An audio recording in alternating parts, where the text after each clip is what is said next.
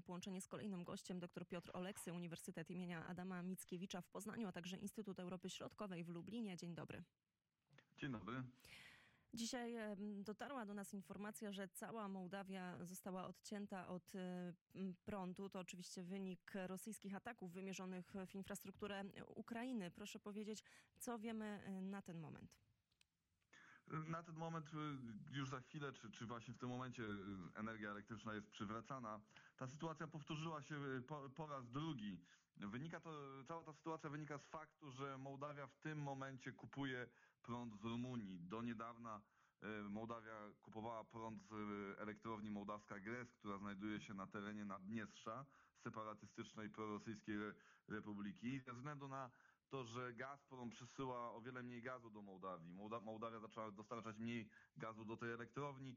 W odpowiedzi Naddniestrze wstrzymało produkcję prądu i Mołdawia zaczęła kupować gaz po prostu po cenach rynkowych z, Rumunii. Z tym, że linia wysokiego napięcia, która y, zasila zasila Mołdawię, biegnie no tak, tak trochę dziwnie, ponieważ przebiega przez południe Mołdawii z, mm, z zachodu na wschód, aż do Naddniestrza i przy samej granicy ukraińskiej jest taka e, zwrotka i stamtąd to biegnie dopiero do Kiszyniowa, do centrum kraju.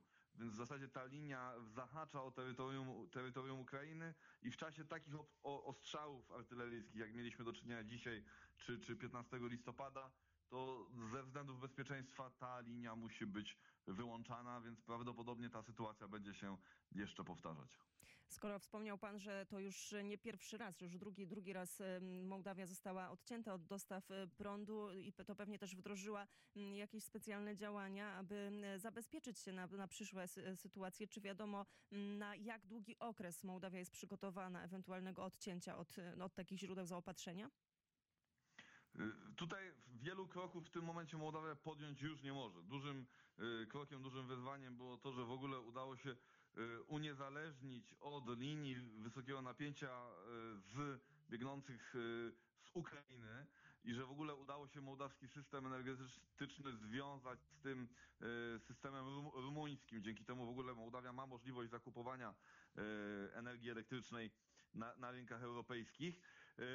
I momencie, żeby uniknąć takich sytuacji ponownie, trzeba zbudować nową linię wysokiego napięcia, która biegłaby z Rumunii bezpośrednio do centrum kraju, do centrum Mołdawii. Bardzo serdecznie dziękujemy za komentarz dr Piotr Oleksy, Uniwersytet imienia Adama Mickiewicza w Poznaniu, także Instytut Europy Środkowej w Lublinie. Jeszcze raz dziękuję za rozmowę. Dziękuję, do widzenia.